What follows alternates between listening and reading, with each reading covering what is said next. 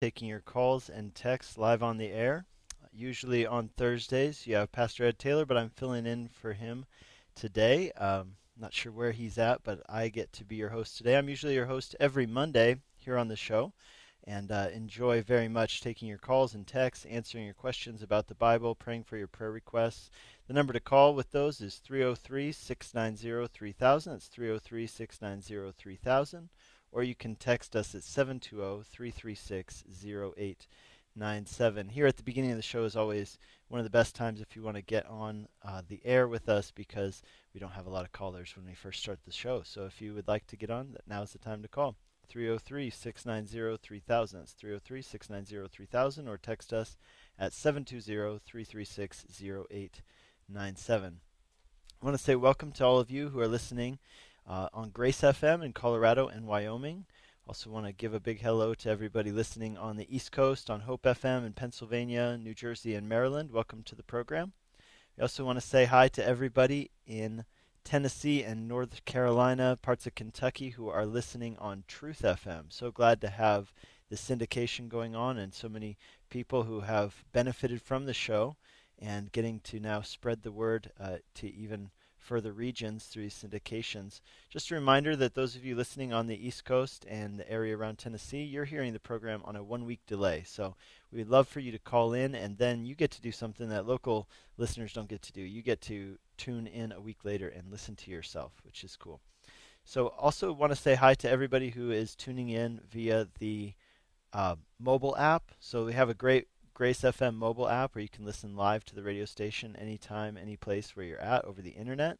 If you don't have that yet, you should go get it now. Go to whatever uh, mobile site you use, you know, whether it's the iTunes store or whether it's Google Play or uh, whatever it is, the Amazon one that you might use, and download the Grace FM app. We have a great app and uh, great way to listen. I know we use it because, like for example, we don't even have a radio with an antenna anymore, except in our cars. So when we're not in our cars, we don't have any way to listen to the station except for now we have the mobile app, so we can just tune in wherever we're at.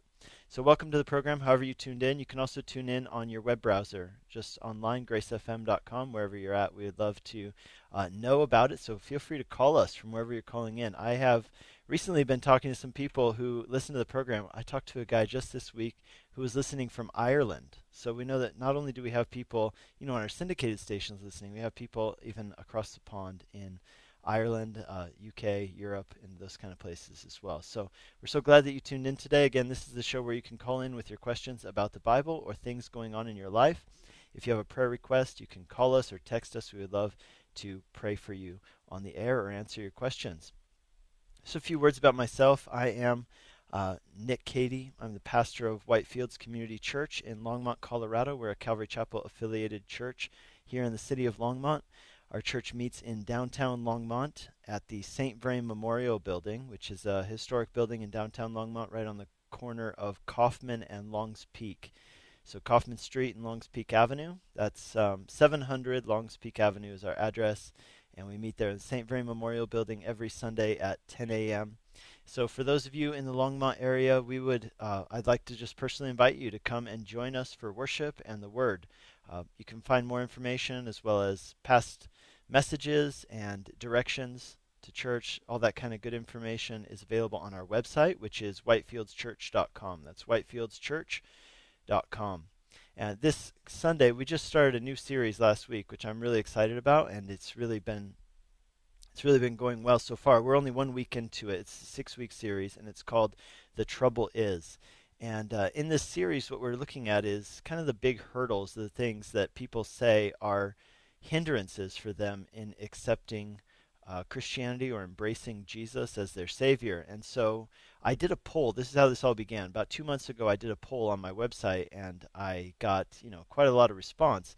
And I was just asking people, what are, what is the hard, what are the hardest things for you when it comes to Christianity? What are the unanswered questions you have? What are the sources of doubt that cause you either to reject Christianity if you're not a Christian, or if you are a Christian, what are the things that cause you to you know, doubt. And so I got a lot of response. And so based on that poll, we took kind of the top six big answers or responses to that question, and we create a series out of it where we're responding to those. And um, so this past week we looked at the Bible. You know, can we actually trust it? Hasn't it been changed? how do we get the Bible? You know, wasn't it Constantine just picked out the books kind of at a whim, whatever he felt like, because he was in power?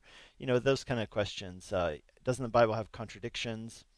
You know, these kind of claims about the Bible, and uh, it was, it was a great study. In fact, there was just so much information about the veracity of the Bible that um, that it was almost more than we could handle. So, um, this coming Sunday, though, we're looking at the topic which, according to our poll, was really the biggest hindrance for people coming to faith, and that is the issue of hypocrisy. You know, you hear that a lot. Christians are hypocrites. That's why people say it's hard for me to be a Christian because Christians, because of the way that some Christians behave, or because I've been hurt by Christians, or maybe they'll look historically and say, you know, if this religion caused things like the um, Crusades and the Inquisition, then I don't know if it's for me.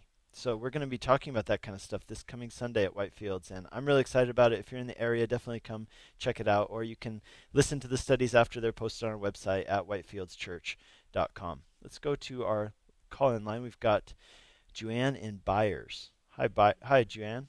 Am I pronouncing your name right? No, it's Wani. Oh, it's Wani. I'm sorry. That's okay. All right. How are you doing?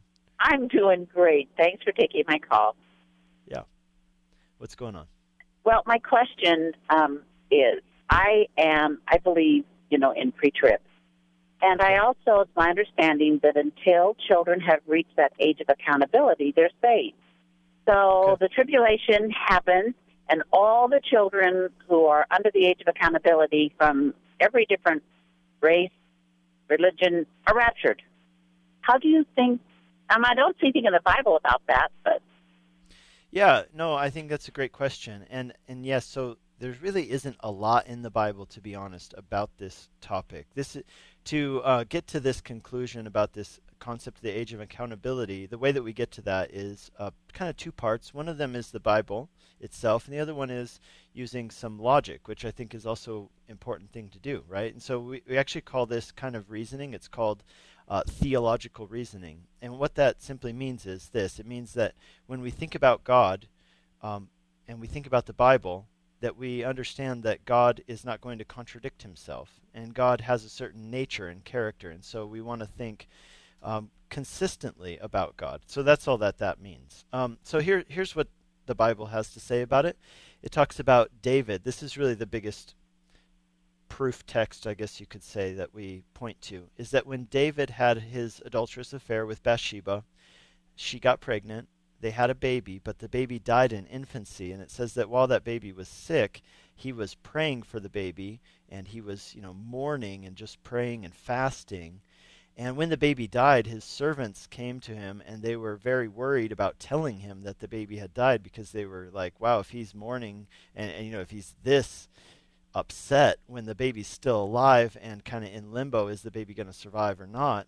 Uh, then well, how's he going to react when when he finds out the baby's dead? He's probably going to hurt himself, is what they said. It says there in the Bible, but instead, it says that when David found out that the baby had died, he actually uh, washed himself up and ate a meal and was much more relaxed. And they asked him, "Why? Why? Why are you at peace with this?" And he said, "Because I know that I will see him again. I will. He will not come back to me, but I will go to him." mhm. And so from that, we conclude that, well, it must be telling us that um, if children die at a certain age before they reach the age of knowledge or accountability, as you said, then they go to heaven. The other reason is because we look at uh, God's character, and we we also consider, you know, what about people? You could also say with disabilities who have cognitive disabilities and they're not able to understand those things. So here's what I would just answer your question very simply. I agree with you. Yes, I do think that before an age of accountability, whenever that might be, again for the Jewish people, they they consider adulthood to happen at age 13. That's why we have bar mitzvahs at age 13. Uh, I don't know if that's the actual date or or earlier. I I have children who my son's 10 and I feel that he does understand the gospel. So I'm not sure when that age of accountability Yeah. is, but I do believe that uh, yes, uh, people from uh, other backgrounds. It's hard for me to say that a child of six years old is a Muslim. You know what I mean, or a, or Yeah. a Buddhist. Mhm. Um, I I think they're a child, and I think that it's very clear from the Bible that what we believe that every person needs to make a choice uh, and a decision about what they believe. Even if you inherit a, a faith, from your parents, you have to decide if that's going to be your faith or not. That's actually really the theme of the book of Deuteronomy, by the way. Yes. Well, thank you so much. I know that. I just said, hmm, how's the world going to react when all the children disappear? well, well, thanks we'll so out. much. Thank you. All right. God bless bye you. Bye-bye. All right, bye-bye. You're listening to Calvary Live. This is Pastor Nick Cady from Whitefields Community Church in Longmont, Colorado. I'm here with you today taking your calls and texts live on the air. This is a show where you can call in with your questions about the Bible, or if you have a prayer request, we'd love to hear from you, pray for you, and answer your questions. The number to call is 303 690 3000. That's 303 690 3000. Or you can text us at 720 336 0897. Let's go to James calling from Washington, D.C. Hi, James. Hi, how are you, sir? Thanks for taking my call. Um, I was hoping to get a prayer from you uh, just about my job situation. Um, it's a lot of things that's happening that are uh, behind the scene, people with different motives, and uh, I'm I'm just not sure if I can keep my job. And and in the midst of it, I want to speak up as a man, but there's consequences to that, and uh, I, I'm trying to trust God, but it, it just seems as though He's throwing me to the wolves. I mean, I know it's not what it is, but it it, it just from a human a human stance, I'm all alone against uh, a, a lot of people with different motives. I see. Yeah, you know, that reminds me of a lot of what David wrote in the Psalms. You know, he says sometimes he would write that he was all alone and that everyone had turned against him. I I was just recently reading in um it's in First Samuel chapter 20 something. I'm forgetting right now off the top of my head. 22 maybe. It's where he's in the cave of Adullam. And during that time we know that he wrote two psalms and he was on the run from Saul who was trying to kill him, you know, and uh and so he writes in those Psalms, he says, I'm all alone. And, and where is God in it? He's questioning. But then I love how he ends those Psalms. He starts out just being very honest about his his feelings, kind of like you're saying, you know, like you're saying, I feel like God has thrown me to the wolves. Um, but then I love what David does is that he transitions about halfway through the psalm and he transitions to this point and he says, No, I will praise the Lord. He is with me. He is my light. He is my salvation. And I would just encourage you to do the same. Is that I think that this is a pattern that we see in the Psalms that's very healthy. Is that people are very honest about how they feel. They say, This is how I feel. But then in a way, they say, Okay, even though that's how I feel, this is what I know the truth is. And so I'm going to yes. stand on the truth. So yes. I want to encourage you and any of our listeners listening as well to do that same thing to say, man, I feel like God has thrown me to the wolves. I feel like I'm all alone. I feel like there's no nothing good can possibly come of this. But here's the truth that I know that God is working okay. all things together for the good of those who love him and are called according to his purposes. I know that God will never leave me or forsake me. Those are the truths I know, and I stand on those truths, and that's how I I deal with. That's how I face and I, I process the things that are happening in my life. Yes, thank you. Absolutely. Thank let you. me let me pray for you in your job situation. Heavenly yes, Father, sir. we pray for James. Thank you, Lord, for him and his um, his life. We thank you that he has this job, and, and we don't know what's going to happen with it, Lord, but we do say that which we just spoke of that we do absolutely yes. trust you, Lord, that you are working all things together for the good of those who love you and are called according to your purposes. Lord, yes. we, we thank you that you know James, you know the situation, you know his needs. And Lord, we ask that you would give him wisdom as to how to stand up for himself or not. Whether this is a situation where he says, you know what, I'm just going to let this happen, or if this is a situation where he says, no, I'm going to speak up. Lord, give him wisdom because uh, either of those could be the right thing or the yes. wrong thing, depending on the situation. So, Lord, we ask you to give him the right answer for that. And we ask, Lord, that you would provide him with a good job that provides for all of his needs. And, uh, and Lord, we just thank you for him. And we pray, I pray for him that in the midst of yes. these struggles and doubts, Lord, that he would stand on the truth that he knows. And we pray yes. that in Jesus' name. Amen. Amen. Thank you, brother. I certainly appreciate it, Pastor. Thank Absolutely. you. Absolutely. God bless you. Thank All you, right. sir. Bye. Bye bye.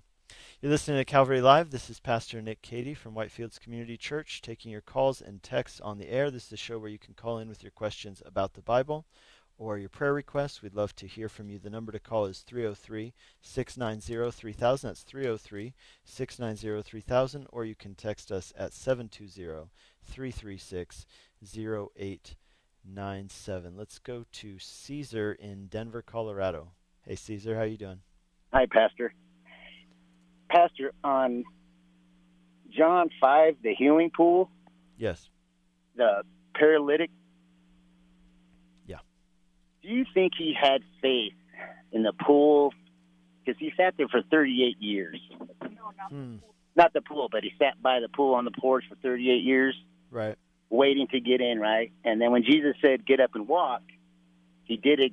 He did it. You know, like, Yeah. you know, yeah. And then, and then they tried it. So, yeah. Do you think he had faith?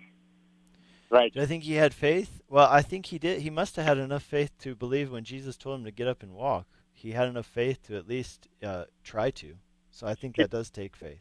Yeah, and then he would you must have been mocked the whole time, like, you know, teased and stuff like that, that, that for thirty eight years, didn't get away with it. And then this guy says, Get up and walk and he did. Just got up. He didn't like say mocking me. And then when he goes Okay, that thank you, Pastor. Don't Yeah, you know, I, I, I think the other thing is I don't know if he was mocked. I'll just tell you that part. I kind of not sure if I follow you on that part because here's but a why. hard life, you know, like sure, uh, yeah. how people are. You know? Yeah. You know, this thing is so you're what you're referring to in John chapter 5, it's the healing that takes place at the pool of Bethesda. And so there was this pool it says by the sheep gate in Jerusalem and people would gather there who were lame because they there was some kind of movement in the water and when the water moved they believed that this was an angel stirring the water and the first person into the water would get healed. It was actually really kind of a terrible I, I mean in, in the I hope they don't take this wrong, but it's like really terrible theology in a way, and this kind No, of theology still exists to this day. I see it like this. I see it. Yeah. It was created because Jesus showed everybody's heart for 38 years that not one person thought it into their heart to try to get this guy in the pool, Mm. right? Or there's another one is like, did he have a disease that could have got him sick? So a lot of us don't want to like catch something that somebody else has, and yet God did it. It's like he, like he, he, he would have uh, picked him up and took his disease and put him in the pool, like like he's living water. You know, it's like he showed him their heart. For 38 years, nobody did it. It kind of points your heart out, like he he looks at your heart, you know. And then I was Yeah. thinking, this guy, he had to have faith in in, in believing that it because of the spirit from the from the Lord. They believe, right? When so when Jesus came, you know, just believe he was moved by God, but you know, because of Jesus. Yeah. Yeah. Hey, well, yeah, cool. Hey, thanks for your call. God bless you, Caesar. Thank you. Yeah, All right, take care. Just following up on what we were talking about with Caesar, I just wanted to say one thing. You know, um, I think what what we see with this guy at the pool of Bethesda in John chapter five is that this was a man who who wanted to be healed, and yet he had really no way to be healed. And he and around this pool there would have been gathered a lot of people, and it was this kind of thing where they they had this thing, whether it was a superstition or whether it was real. I personally think it was a superstition, where if you know the water moved, then the first person in the pool would get healed, and so it's this kind of race. But guess who's going to be the first person in the pool? The person who's not lame, like this guy was. Like if you're lame and you're trying to be the first person in the pool, good luck. I mean, how's that ever ever going to happen? This guy was an absolutely hopeless situation. And along comes Jesus and he asks him this question, which is almost a I wonder, you know, you could almost take it as an insulting question, almost like so obvious that are you kidding me? Right, so here's the question he asked him. Jesus sees this guy lying there. He knew he'd been lying there a long time. That's chapter 5, verse 6. And then he says to him, Do you want to be healed? It'd be like, uh, you know, if you walk into a hairdresser and they ask you, Do you want a haircut? Oh, well, yeah, of course. That's why I came here and not to, you know, the movie theater.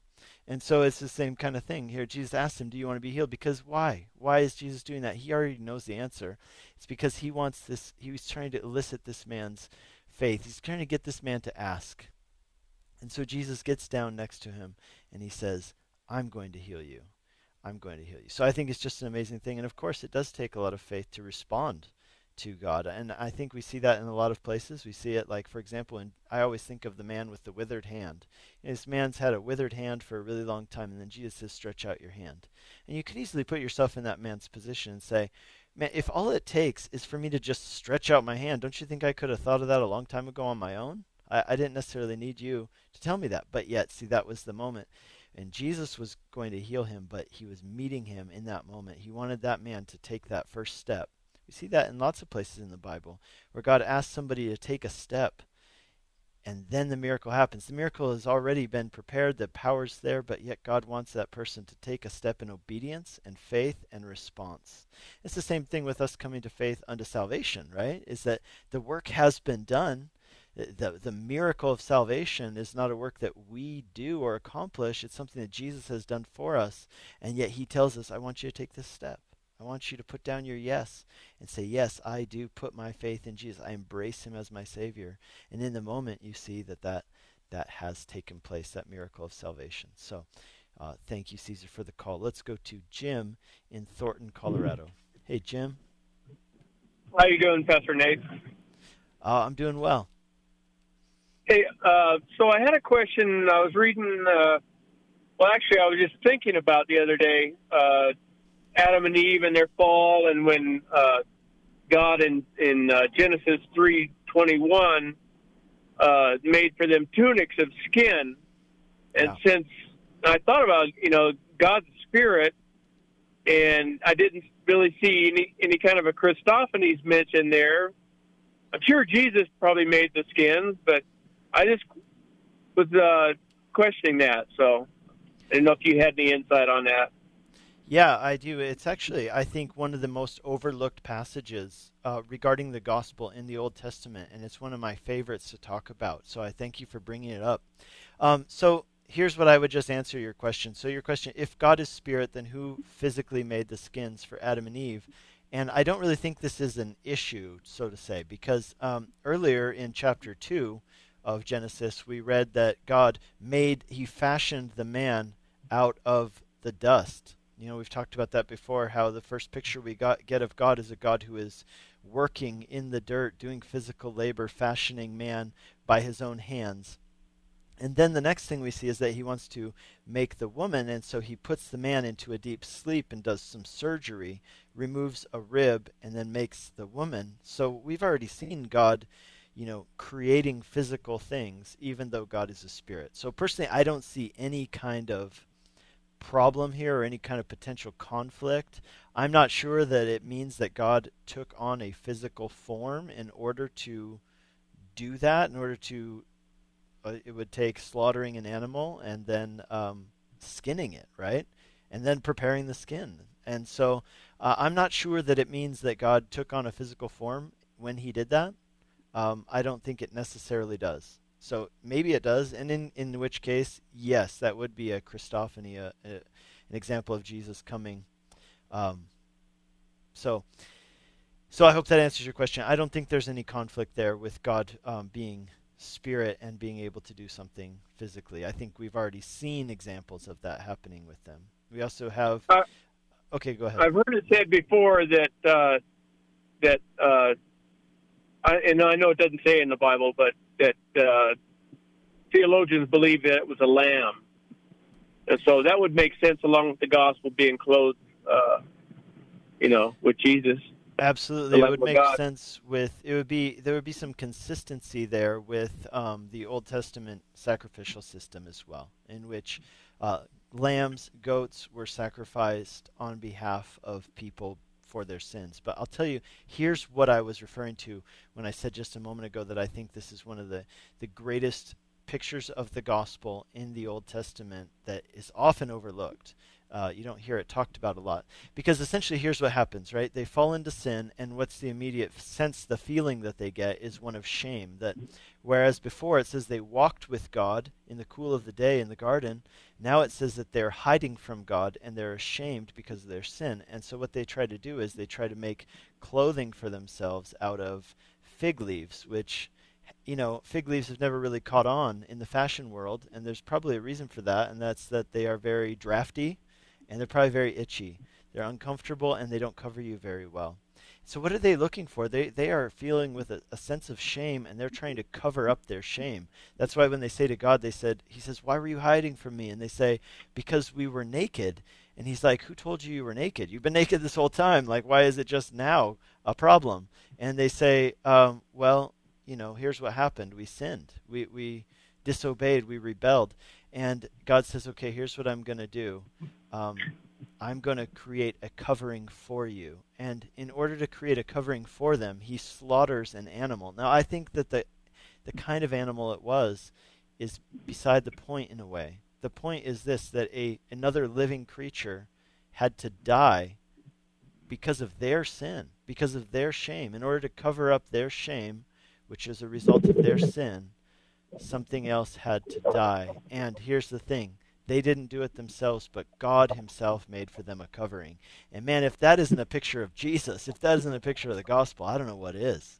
I, I just I find it so moving, you know, that here's they are in their shame, and yet God, in His compassion for them, says, "I'm going to fix this problem.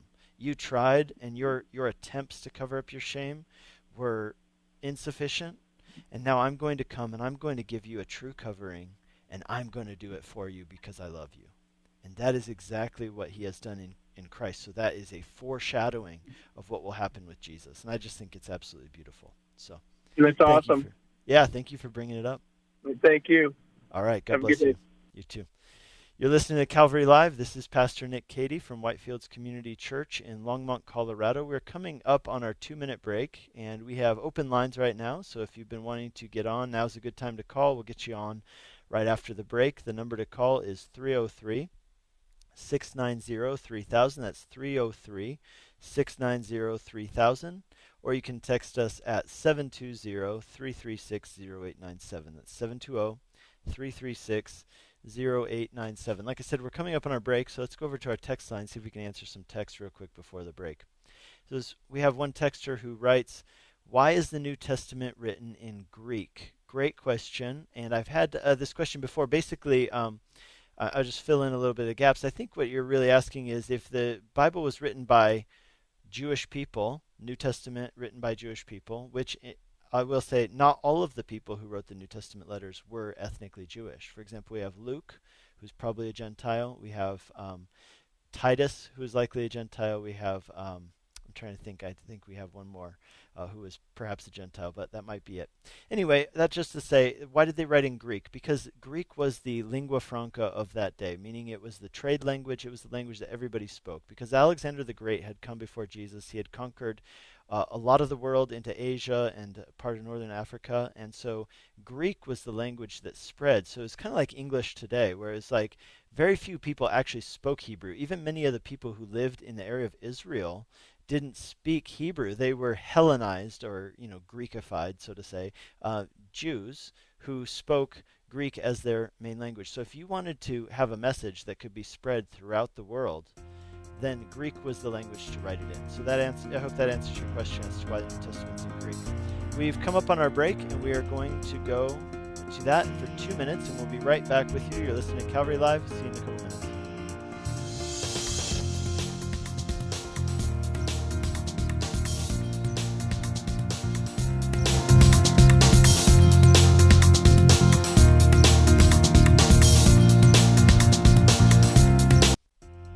Welcome back to Calvary Live. Give us a call at 303 690 3000 or text us at 720 336 0897. Let's join Calvary Live right now. Welcome back to Calvary Live. This is a show where you can call in with your questions about the Bible or prayer requests, and we'd love to hear from you. My name is Pastor Nick Cady. I am the pastor of Whitefields Community Church in Longmont, Colorado and I am taking your calls and texts live on the air today. While I've got you here, let me personally invite you who are in the Longmont area. If you're in Longmont or the surrounding area, we'd love to have you come and join us for worship at Whitefields Community Church. Our uh, website is whitefieldschurch.com. That's whitefieldschurch.com. You can find out directions, listen to past messages, all that good stuff. This coming Sunday, we are in a great series. We're going to be studying the Gospel of John, chapter 8, where Jesus meets a woman caught in adultery and we're going to be talking about the the the topic of religious hypocrisy and why it is that uh, people find that to be a hurdle towards believing. We we did a poll and we found out that that was the most common response as to why people um, struggle with accepting Christianity or flat out reject Christianity, and that is that uh, the behavior of Christians. And so we want to address that topic and we want to see what Jesus had to say about it. And uh, so if you're in the area and that's of interest to you, we'd love to have you join us at Whitefields Church on Sunday morning at 10 a.m. Let's go to line one where we've got Kia in Denver, Colorado. Hi, Kia. Hi, Pastor. Um, I was calling because I was just listening to what you were uh, telling the last caller about um, how Adam and Eve like knew that they were naked in the garden. Just kind of going through that same scripture where um, like God caused Adam to fall into a deep sleep um, while he was like removing his rib to make the woman. I just always wondered like what does that interpretation mean? Like if when the man falls into the deep sleep, like in regards to marriage, um, like for us nowadays, like at what point do you think? Um, I guess I'm just trying to understand like what does it mean when a man falls into a deep sleep?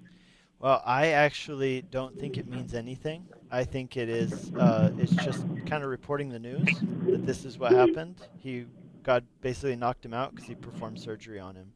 So that's. I. I don't actually. I don't even think I've ever heard a a spiritualized um, explanation of that.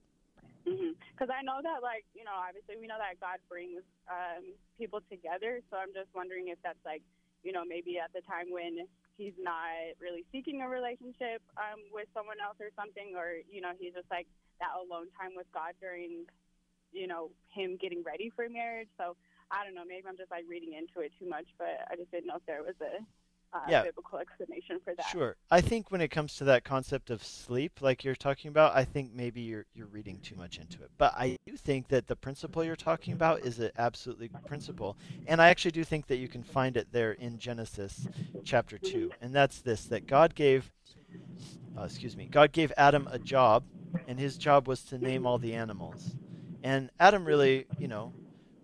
He wasn't, so to say, looking. No one. He didn't have a partner, but Adam had. God had given Adam a job, and it seems that Adam, you know, God, what God wanted Adam to do was be content in this job that God had given him. Be content in serving the Lord and walking with the Lord. And it was at that point uh, that Adam still realized that, wow, hey, look, there's Mr. and Mrs. Giraffe, and there's Mr. and Mrs. Zebra, Mr. and Mrs. Orangutan, but there's no Mrs. Adam. Mhm. And so I think there was probably a desire in his heart for companionship because it says that God looked at him and said, Wow, it's not good that this guy is alone. You know, he really Mhm. needs somebody in his life who will be a helpmeet to him. And so that's Mhm. when God created the, the woman for him and, and gave him this companion who was suited perfectly for him. I do absolutely think, and I think if you know if you want to make that case biblically, you could go there to Genesis chapter two. I would say you can also go to First Corinthians, uh, where Mhm. Paul talks about. He says, "Hey, you know, sometimes it's better to be single," and he says, "Whatever situation, life situation you're in, when the Lord calls you, be content in that. Like because hey, if you're Mhm. single, then give your heart wholly over to the Lord. If you Mhm. are married, then give your heart wholly over to the Lord. But don't be thinking all the time like, okay, well, what I really, really need in life is is to get married, or what I really need is a boyfriend or a girlfriend. Mhm. What he wants you to do is be completely sold out and satisfied in him, and sold out to walking with him and serving him, and then he brings you that partner at the right time. I think that is the way to do it. Mhm. And And, just, then it's uh, like at that. yeah, Okay. go ahead. I was saying, and then like at that point, it's like, oh, I didn't even realize that I was missing this kind of a thing. But here's like, you know, your compliment.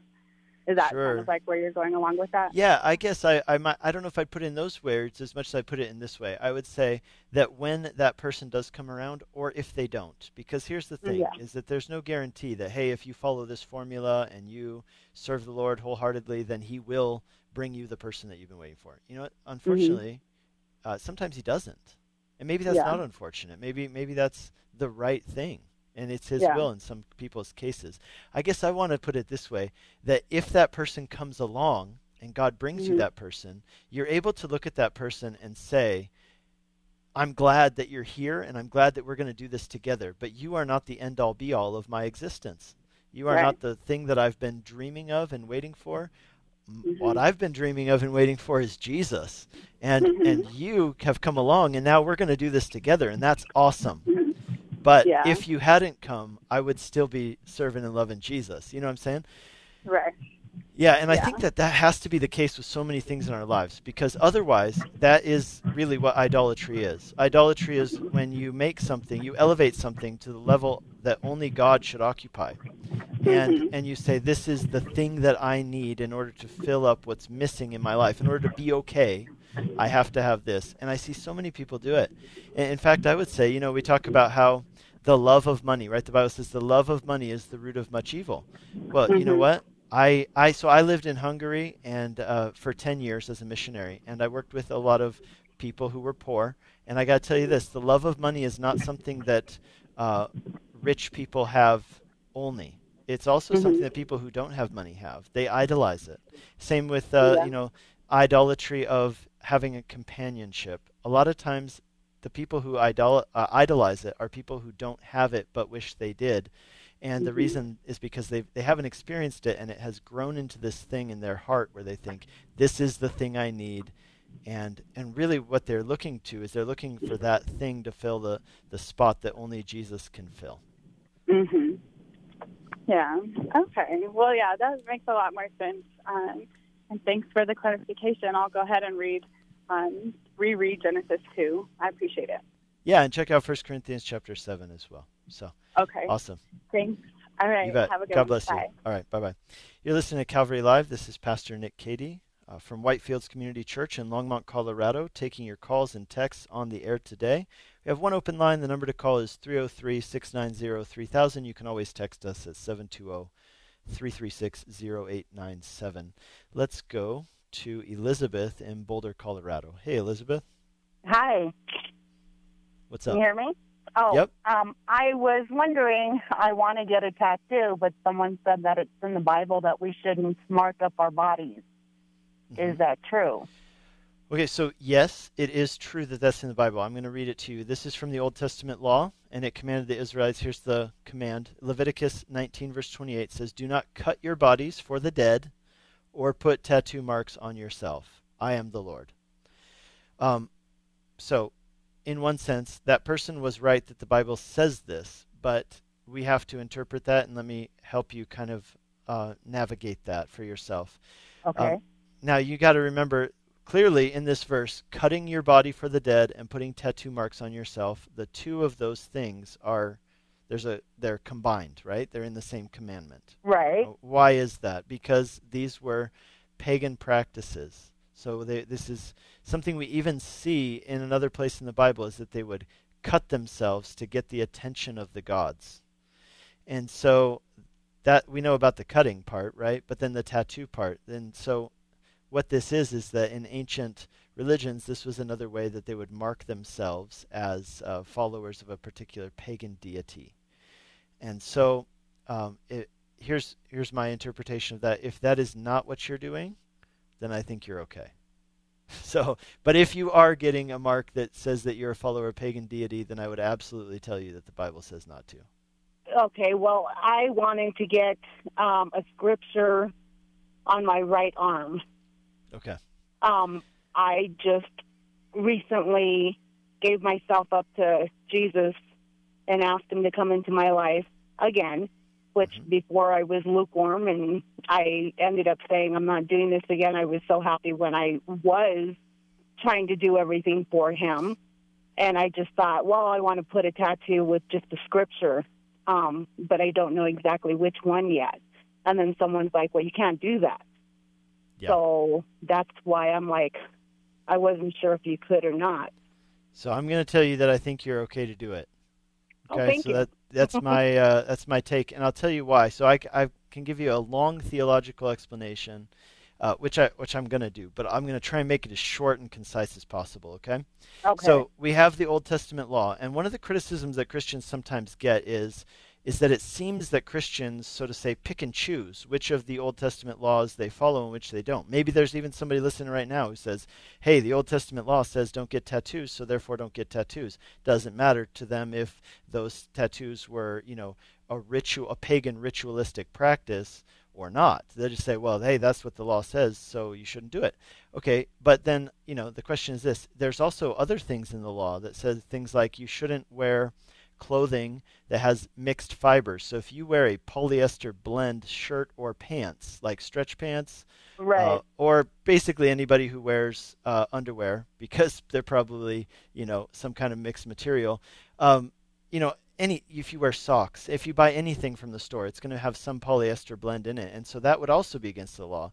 You know, eating a cheeseburger, for example, because it says do not eat uh, meat that's a calf boiled in its mother's milk, and so the Jews went so far as to interpret that as saying that you can never eat dairy and beef in the same meal. And so, why is it that Christians have no problem wearing polyester blend clothing and they have no problem um, eating cheeseburgers, but yet they say that um, certain sexual behaviors, for example, what the Old Testament law says about those things, is still applicable? Or even the Ten Commandments, you know, because that, that's part of the Old Testament law too. So if we start picking and choosing, then where's the end of it? And, and the answer to that is this that uh, in the New Testament, what it's made very clear is that the Old Testament law is divided into three parts.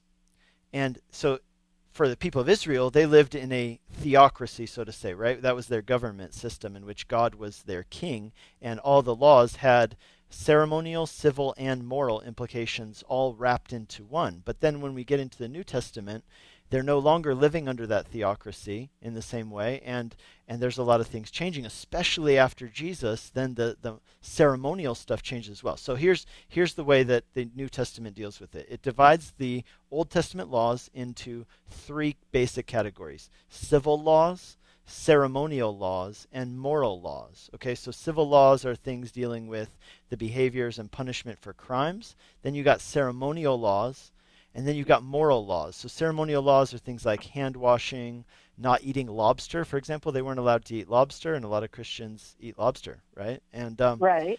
and so those were ceremonial laws. They were to do with clean and unclean things, but they were also for the protection of the people. And then you have moral laws. So moral laws are things like don't kill, uh, or don't commit murder, don't commit adultery, don't lie, don't covet. These uh, moral laws. And so here's the way that we need to understand that the civil laws applied to the people of Israel in their theocracy. The ceremonial laws were fulfilled in Jesus and then the moral laws are still applicable. So that's why we still look to the law as to what it says about morality. And the reason the moral laws are still applicable is because the moral laws are rooted in the character of God, right? So God is a God who uh, is this way, therefore we should be this way morally. Now, here's all, all, that's a long explanation, and it's just to tell you this. That doesn't mean that we're picking and choosing. What it means that the New Testament actually tells us that there are different kinds of laws that serve different purposes. The moral law never changes, but when it comes to ceremonial laws, which, for example, this tattoo issue fits into that category, and then civil laws um, about punishments for crimes, those do not apply to Christians today, and the New Testament makes that very clear. So I hope that answers your question. And the long and short of the answer is, I think you're okay to go get a tattoo. Thank you. All right. Cool. Bye. God bless you. Bye bye. You're listening to Calvary Live. This is Pastor Nick Cady from Whitefields Community Church taking your calls and texts on the air today. Let's go to Pete in New Jersey. Hi, Pete.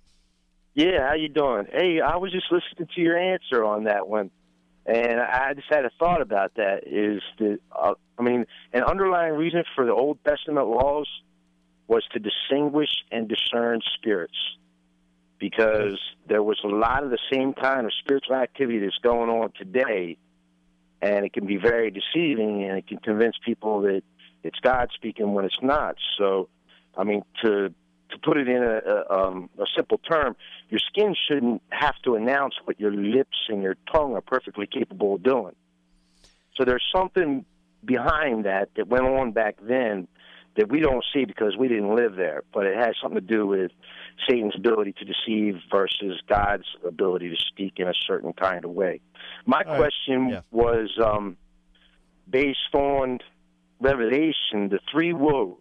Uh, I believe the first woe was past because I think that is a figurative description of Rome coming to destroy Jerusalem. And then the second and the third woe, I believe, are our time. And I'm kind of wondering what you might have um, come across in your studies to to um, give me your take on that. I mean, I, I look at there's, I, and I have a bad memory, but there's one point in Revelation where it says hour, day, month, and year, and then it goes down and gives a description, and then it says, and those not slain by these plagues repented not of their murders, theft, sorcery, uh, sexual immorality, that, and I think that that categories, the the list there is what's going to be cut off supernaturally in the second woe.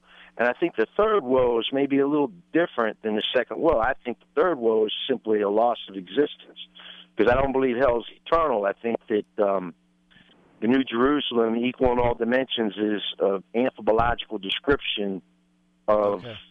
Well, God. uh, let me just stop you, and I just want to, you know, I'm sure there's some of our listeners who are kind of uh, their heads spinning right now. So let me just uh, back up a little bit. What are the three woes? So what they're referred to is, in so the book of Revelation, it's a vision that uh, John, the Revelator, or John the Apostle, had in his old age when he was in prison on an island because he was a Christian. He was exiled to an island, and he had a vision of what would happen at the end of the world uh, with the return of Jesus. Uh, well, first of all, the judgment of the nations and uh, judgment of corruption and all of these things, and then the return of Jesus, the destruction of Satan, and the new heavens and the new earth. And so the the woes that you're speaking of are are three woes that are found. They start in Revelation chapter nine. And so there's Right. seven trumpet judgments, and so the first woe is revealed after the fifth trumpet judgment, and it involves locusts uh, who have the ability to sting like scorpions. Right. Well, I Second- mean, it's clearly figurative. I mean, it's it's a, a vision is kind of like a sentence put into a picture, and you look at the picture and you have to draw the sentence out of it. Like, what's it really saying? Of course. So that is the uh, point of Revelation that makes it very difficult for us to interpret. Is that Revelation is apocalyptic literature, which means that it is uh, some parts of it are meant to be analogies or p- word pictures, and some parts are meant to be taken literally. And we have um, very little guide for us as to which parts are and which parts aren't. Have you ever heard of um, that book called Figures of Speech Used in the Bible that was put together by E.W. Bullinger? No, I haven't. Uh, sorry, I'm not familiar with that book. But Oh let me ju- man, you got to read that book. There's 217 designs. Yeah. Oh, I think I must have lost you. So the uh, the point is, I haven't heard that book. I'm, I'm sorry about that. Let me just, uh, for our listeners, explain this deal with the woes and that kind of thing. So the first woe is revealed after the the fifth trumpet judgment, and uh, and so it refers to locusts. Now, whether these are actual locusts or not is a matter of question. A lot of people don't think that they are because they have the uh, seal of God on their forehead. So Trump uh, locusts with a seal on their forehead. So probably this is figurative. Um, uh, the second woe. So anyway, just to understand that these are things. You asked, have these things already happened? My answer is going to be no. I don't believe they have already happened.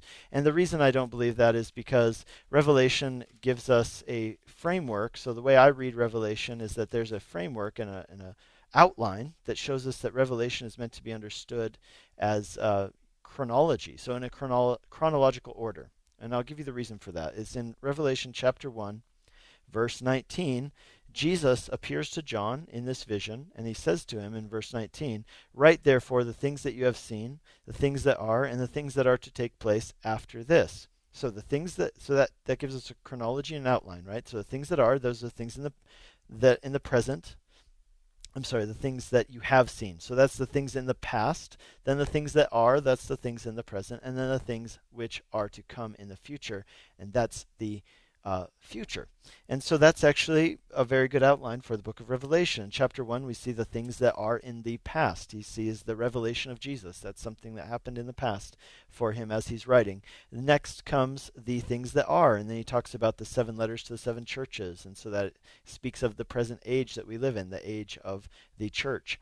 And then, starting in chapter 4, verse 1, he says, After this I looked, and behold, a door standing open in heaven. And where he says after this, that's the Greek word meta tauta, which means after this. Good translation. Verse 19, though, of chapter 1 had said this the things that are to take place after this. So meta tauta. So we see that same exact Greek phrase used in Revelation 1:19 and then again in Revelation 4 verse 1 and what it shows us is that okay starting in Revelation 4 verse 1 now these are things which are yet to take place. These are things which are going to happen in the future.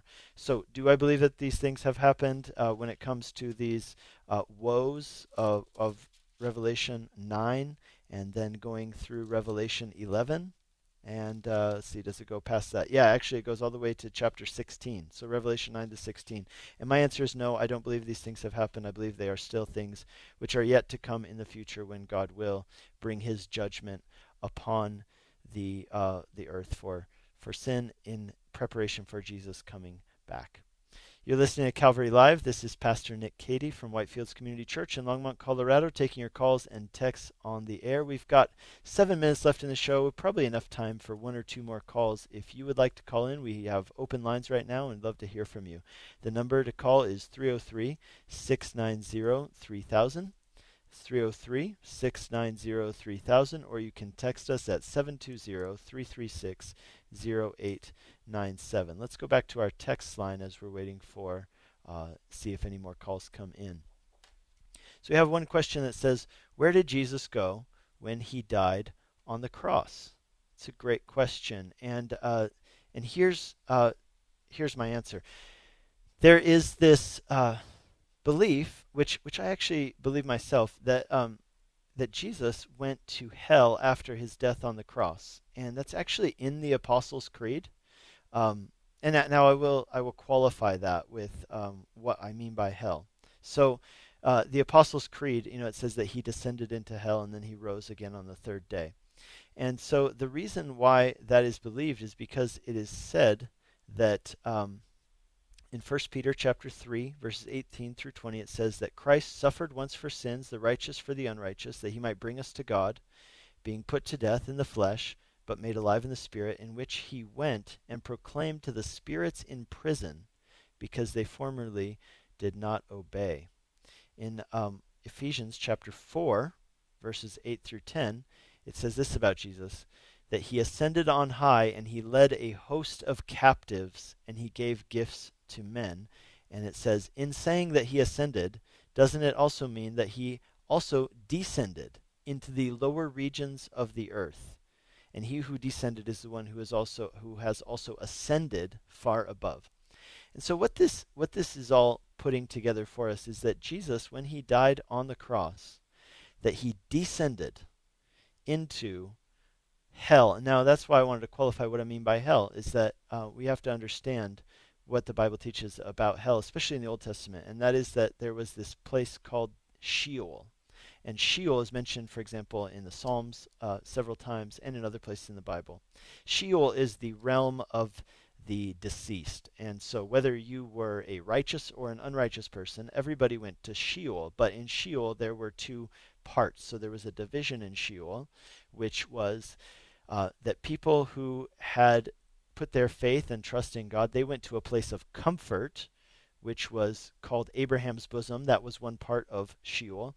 And then people who had not uh, trusted in God and his promise of the Messiah went to Hades, which was a place of torment. And so, the, but those were all encompassed, both of those were encompassed in uh, the idea of Sheol, the dwelling place of the dead. And you can actually see this in, for example, Luke chapter 15, where we see that uh, there's this parable that Jesus tells about this man, or the story that Jesus tells about this man who died, and then he went into Sheol, and he could see, you know, across into the place of comfort, Abraham's bosom, and he was he was calling out and saying, "Hey, you know, would you please come touch my tongue with with a drop of water? I'm in torment."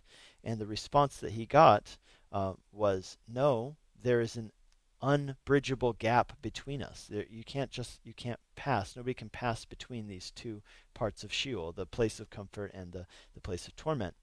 And then the man says, Well, could you please send someone to go and preach to my brothers because I don't want them to end up where I've ended up in this place of torment. And the response he gets is, They have the scriptures. Let them they have the prophets. You know, let them listen to them. And all that to say this when we um, when we go on to figuring out what happened with Jesus after he died, the picture we get is that Jesus descended into Sheol. He led the captives, so to say, free. The captives that he led free are those who were in Abraham's bosom, who were waiting for the salvation that was to come through the Messiah, who had put their faith in him, but yet they couldn't go to heaven because they hadn't yet been redeemed by Jesus. And so he went there and he led those captives in his train up to heaven, and then the, he preached to the people in Hades who were formerly disobedient. And so I hope that answers your question uh, as to that question of where Jesus went after he died on the cross. Let's go. I think we got one time for one last call. Let's go to Brita in Colorado Springs. Hi, Brita. Hi, how are you? Good. We've got two minutes. Do you think we can do this? Okay. Yeah, let's try it. So right. um, I have a question about, I believe it's parasitism. Um, so they believe, uh, to my understanding, that you should only have like one teacher and that you should sound like whoever your teacher is. But my understanding, like in my belief, is that my teacher is God in the Bible and Jesus. And so I'm just curious, like, like as a Christian, as a pastor, what's your opinion is on that? And like, um, like rabbis, um, uh, here um, for like paradox Judaism, uh, just because it's kind of confusing. They have a lot of good points, but there's a lot of things that I feel like it's like a red flag that it's not right. Yeah, I do think that is a red flag, uh, especially to, I'll tell you from a Christian perspective. This is really important. Is that um, you know the Spirit of God, so God's Holy Spirit. You know, it's also called the Spirit of Christ, is Mhm. within every believer. So when you are when you put your faith in Jesus, you are sealed with the mm-hmm. Holy Spirit, and that means that I have the Holy Spirit and you have the Holy Spirit if your faith is in Jesus, and you know other people do, and therefore we can teach and admonish one another. I think that's just a really really clear point from the New Testament is that if you have the Spirit of God, you've been endowed with gifts by the Holy Spirit, and you've been endowed with the responsibility to share those gifts with others. And that's just to say, I, I do think that it is unwise to only tie yourself to one teacher, and I agree with you that it, it should be the Word of God speaking uh, into your life instead. So thank you for your call. God bless you. You've been listening to Calvary Live. This is Nick Cady from Whitefields Community Church in Longmont, Colorado. I'll be back with you in a couple days. God bless you.